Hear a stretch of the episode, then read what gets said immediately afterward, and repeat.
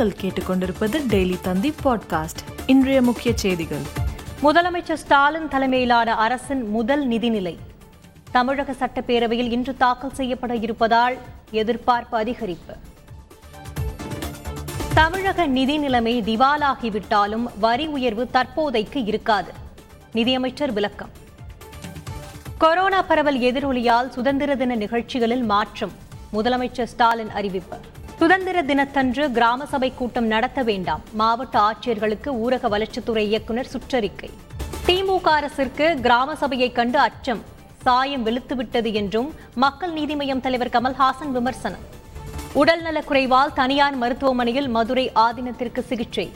ஆதீனத்தின் அறையை பூட்டி சீல் வைத்தார் Dharmapuram Adheenam.